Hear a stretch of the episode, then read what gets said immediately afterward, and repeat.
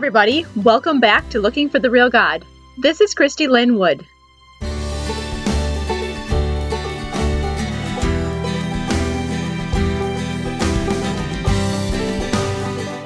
Today, as we wrap up this little series, Unexpected God, we're going to be looking at Jesus' last meal with his disciples before he died, and what that tells us about who God is.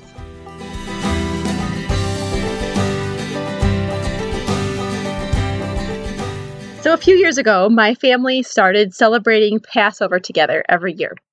It kind of happened by accident. The year before COVID hit, our church celebrated it together as a church, and we kind of had different families meeting in different rooms and stuff like that. And then when COVID hit, my kids were like, oh no, we can't celebrate Passover. And somehow they thought we had done it for years or something like that. They were young. And so I was like, well, we can do it here at home. And so I gathered everything. I found some resources on the internet.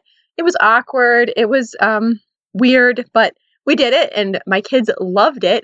And so last year they were like, we have to celebrate Passover, and now it's become this thing that we do.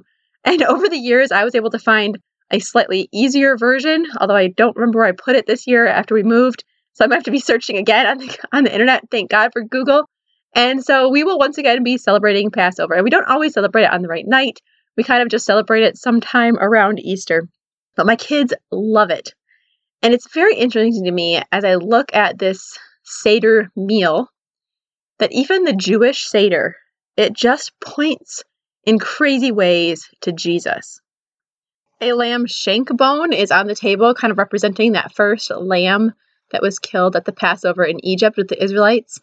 There is this thing called the hafi, which is a piece of matzah bread. And it's the middle piece, and it gets taken out and broken in half, and then you hide part of it for the end of the meal. And there's just these things that you're like, wait a minute, this is reminding me so much of Jesus. And indeed, the entire meal just seems to point to him, to this Messiah, and to Jesus Christ. And so I think about Jesus celebrating Passover with his disciples, one of the last things he did before he was arrested and ultimately killed. And it's very interesting to me that he would celebrate this meal that literally pointed to him. And it's obvious then that he'd be able to take this and kind of just tweak it a bit in a way that made it into something that was really all about him. So we talk about the Last Supper today. I just think about where Jesus talks about saying the first will be last and the last will be first. He had talked about this multiple times throughout his ministry with his disciples as they were fighting about who got to be the one seated next to him, who got to have the power, who got to have the fame. And he just quickly would tell them, nope, the first is last, the last is first.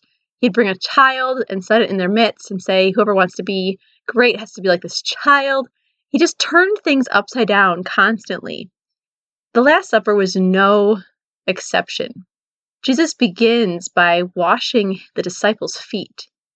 If you're familiar with this at all, you're going to know that it was the lowliest servant's job to wash feet. Washing feet was a yucky, disgusting job. People wore sandals, they walked around in the dirt and the animal filth and everything else. And so when you'd come inside, you didn't really want people's nasty, dirty feet all over your clean house.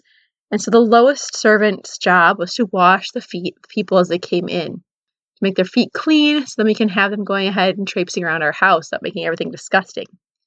But here at the Last Supper, Jesus gets down, lays aside his outer garments, wraps a towel around himself, and begins to wash the disciples' feet. And then, as Peter protests, I love Peter, Jesus just reminds him, like, this is something I have to do for you. I'm going to serve you. And Peter gets all excited, and he says, then do it all. And as the meal progresses and they go through the different parts of the Passover dinner, Jesus begins to change things a little bit. And he reminds them that this really and truly is about him. He offers the cup and claims that it's his blood. He offers the bread and says, this is my body broken for you. And indeed, the entire Passover points to him. And I love this, guys, because Jesus is so unexpected, as we've talked about the last few weeks.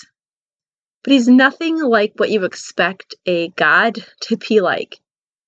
We are so quick to make God in our own image, to assume that he is like us, just a little bit better, a little bit bigger. when in truth, God is nothing like us. And so you look at Jesus presiding over this meal, a meal that was him. He was the lamb that was going to be slain. He was the wine that was being celebrated. He was the bread that was broken. And you look at him presiding over this meal and you realize he has been nothing like we would expect a God to be. He did not seek power or fame or notoriety or money or wealth or anything like that. If anything, he sought the opposite. He was constantly looking for ways to serve and to be humble, to be obscure. He chose to live in poverty. Very, very different from so many of the religious leaders that we see today and the religious leaders of Jesus' day. He was completely opposite what we would expect. You look at just the way he chose to live, the way he chose to chase people away who were trying to make him king, the way he was willing to say crazy stuff that made people just walk away.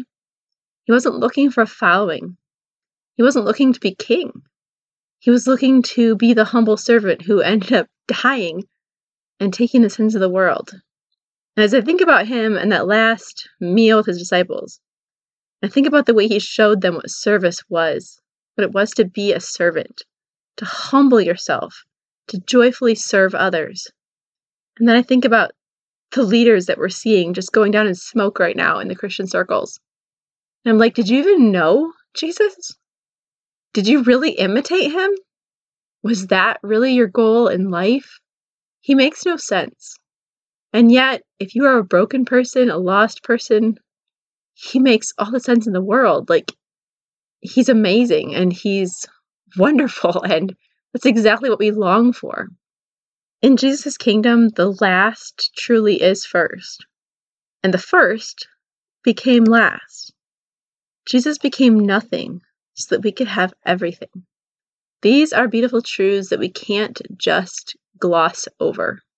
These are things that we really need to take to heart and ponder, to wonder about, and to allow them to just sink deeply into our own hearts.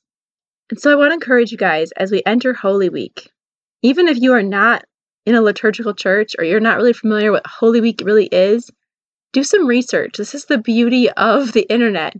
Do some research. Find out what it is, what each day represents, and just take some time this week to slow down and ponder and contemplate this ridiculously crazy, amazing God who would purposely become a person, live in obscurity for 30 years, become a public figure briefly, 3.5 years, be rejected, be crucified, and rise again because he loves us.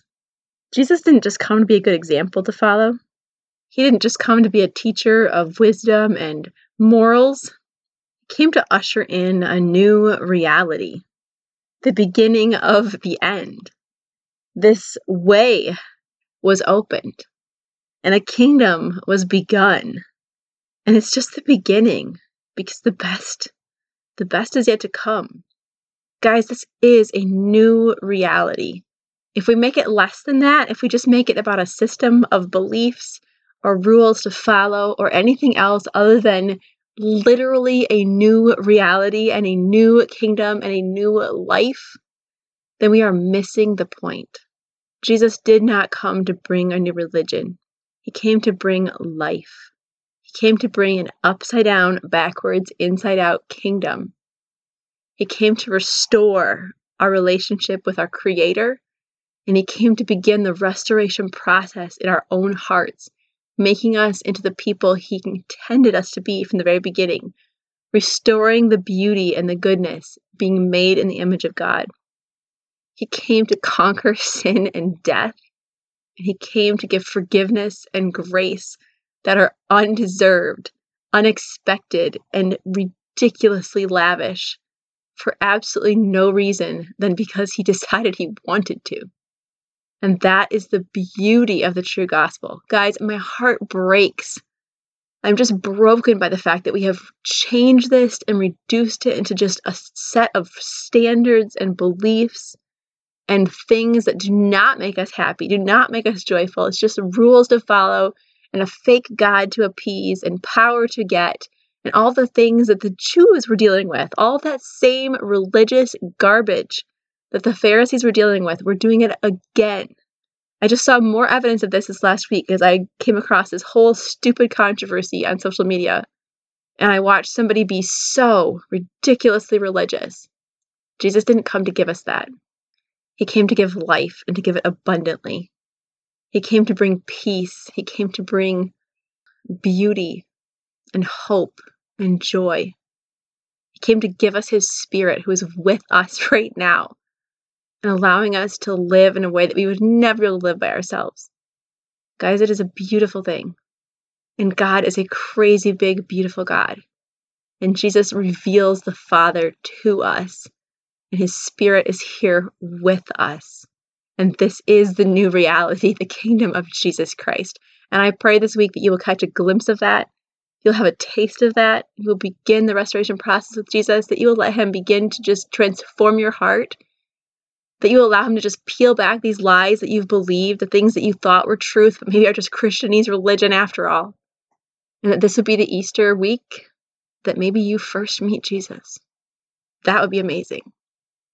My church has this crazy tradition where they have this giant Easter drama. It's basically like a Broadway play. It's crazy. And there's this Jesus figure. And every year he shows up during Palm Sunday. It's elaborate. There's palm branches and there's crowds and there's singing and there's Jesus and there's a donkey, and it's crazy. But every year, and this year is no exception, this morning as I watched Jesus walking in with his disciples and we're singing and waving palm branches, and I know it's not Jesus. I'm not dumb. But just catching a glimpse of what it might be just makes me realize how much I love him. And I cannot wait to meet him face to face someday. But that's the reality, guys. This is something that changes you. He changes you. It's so much more than we've made it. And I want the whole world to find it. And I love the opportunity that I have to be able to speak just a few words into your ears every week. So thanks for listening, guys. May Jesus bless you. May he draw you to himself. And may he allow you to just catch glimpses of him this Holy Week that maybe you have never caught before. Let's celebrate his death and resurrection, guys. Until next time, keep searching. If you enjoyed this podcast, I would love to have you join me over on my website at christylynnwood.com for more content, free resources, and opportunities to connect with a community of people who are looking for the real God.